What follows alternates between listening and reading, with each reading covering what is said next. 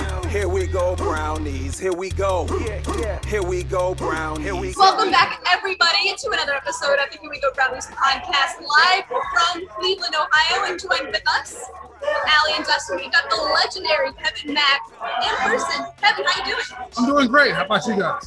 Doing very well. Thank you again for taking the time to be with us. We're excited to have you on, pick your brain a little bit about what the Browns are doing, and just get some perspective from you. Well, that might be a little tough. uh, I, you know what? I, I'm, I'm kind of like, you know, right now, I'm working from home.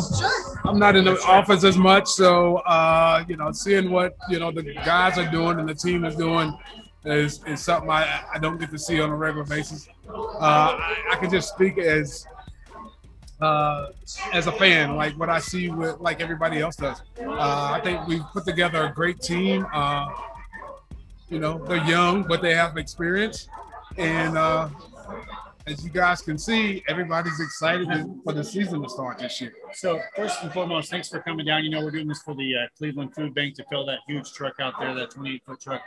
Almost, I was told today, it's actually almost one in five Clevelanders go hungry. You know, you've been a part of this community for a long time.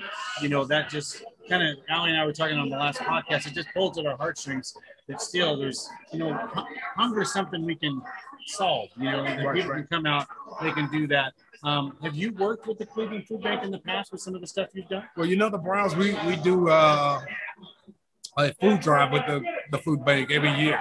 Right. So, yeah, I've, I've uh, participated in those events that the Browns put on uh, for the food bank and some other things that they've invited me out to do also. So you, you know, you played running back. You know, we have the, the duo of Kareem Hunt, Nick Chubb just got paid. You know, everybody says, "Hey, Nick Chubb," right? Um, as you look at this, you know, offensive line, I mean, you would probably run, love to run behind that offensive line today. What have you seen uh, as you kind of seen into the playoffs last year and this year, the chemistry with that offensive line and that one-two punch? As you know, Earnest Byner, Kevin Mack, right? You guys have that. Tell me what that was like. Well, well, you know, it always takes the offensive line. They're they're probably the group on the field that takes the longest to gel. Uh, I, I see those guys made a big step last year in coming together as, as a unit.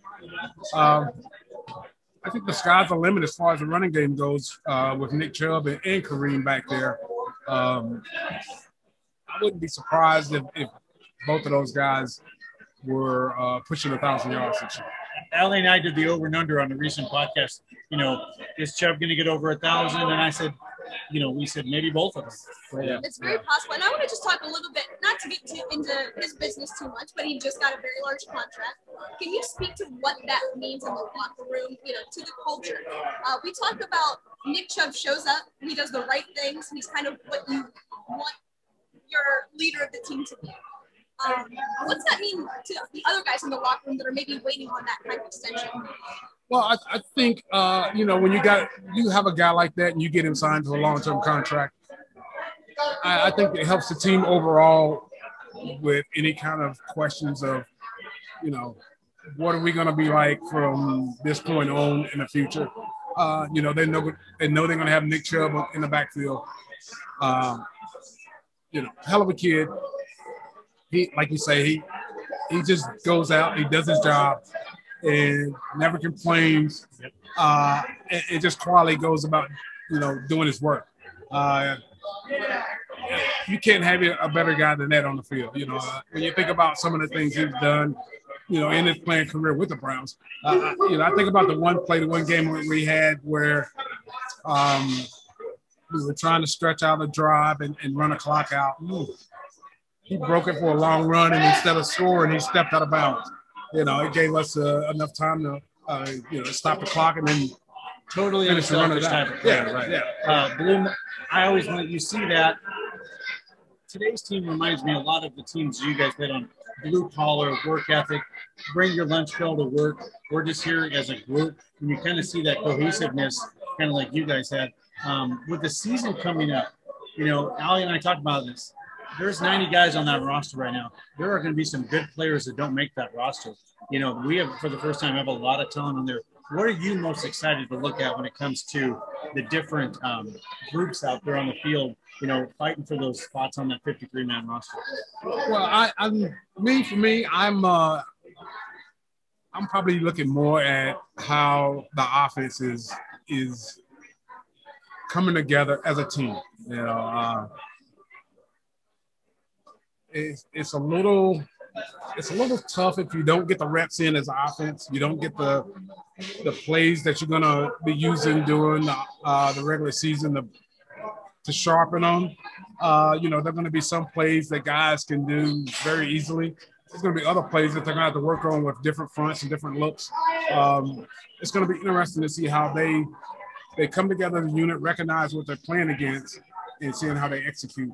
You know, overall. True. You know, coming into this offseason with the draft, it was very evident that Andrew Berry was going after a specific type of player, somebody that embodies the heart and soul of the Cleveland Browns. They can add to the culture. Are there any rookies that you're really looking forward to seeing what they can do this year?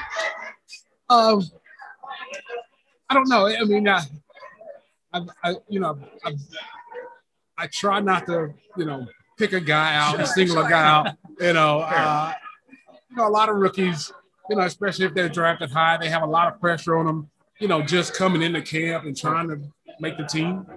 Um, I'm just interested in seeing who's going to be tough enough, who's going to be strong willed enough, no matter what the odds are against them, to um, go out and perform and do the best they can as a player, sure, so they can make the team. Right. You know, um, to me, I think that's always a big step for for a young guy coming in uh, out of college.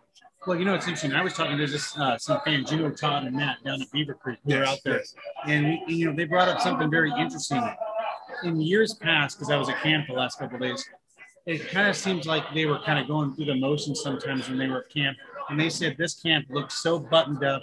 You know, they're they're blowing the whistle. They're really, it's it's go time, done time. It's very uh, black and white. And Stefanski's running a pretty tight ship out there. Yeah, I was gonna say, you know, that that you know, always kind of reflects on what the head coach is trying to do with the team. You know, when you got a, a coach who knows what he's trying to accomplish in camp with his players, he lets them know how he wants camp to be uh, to go. You know, how they run camp, how they go from one drill to the next, how they run plays. Uh, and usually, when you see that, you see a, a coach have kind of put his stamp on it. Guys respond to that, and they, they start doing the things that he wants that leads to success. So you've been around Kevin. What's the most um, thing that has impressed you most about being around Coach Stefanski in the building? Um, I, have seen Coach Stefanski in the building. I haven't been exposed to him a lot. He's a very busy guy.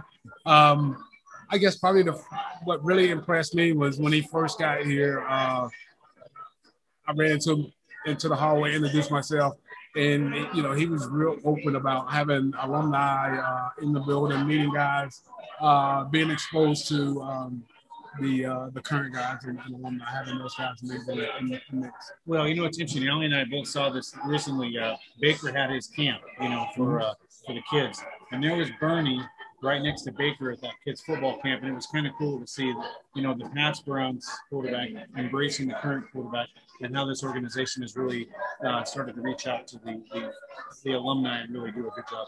Go ahead, Well, no, no, go ahead. Go ahead. Yeah, I was gonna say, you know, that, that's always something that's been done in the past uh, here in Cleveland.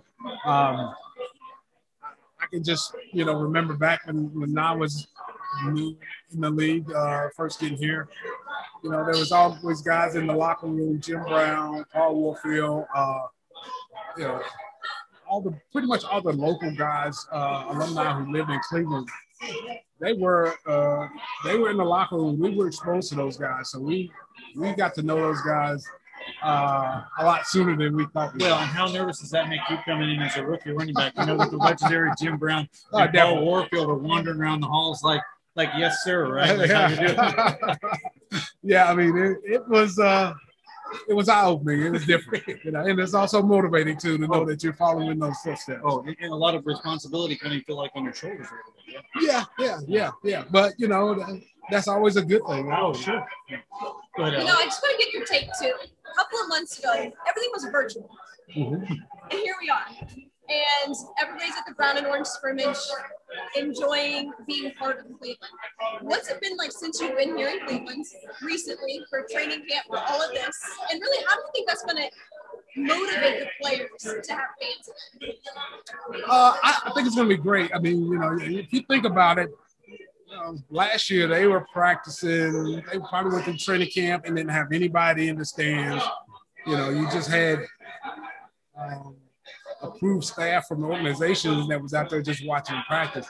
You know, it's always good to have, uh, whether it's a game or or training camp. It's always good to have the fans out. I, I can remember when we were in camp, we were all the way out in Lakeland, uh, Lakeland Community College, uh, and it was always a ton of fans there. I was so impressed that it would be that many fans just to come out and watch us practice. Just for what you consider just practice. It, it was just yeah. practice. Yeah, yeah, yeah. So Yeah, there was a lot of them out there last Friday and Saturday.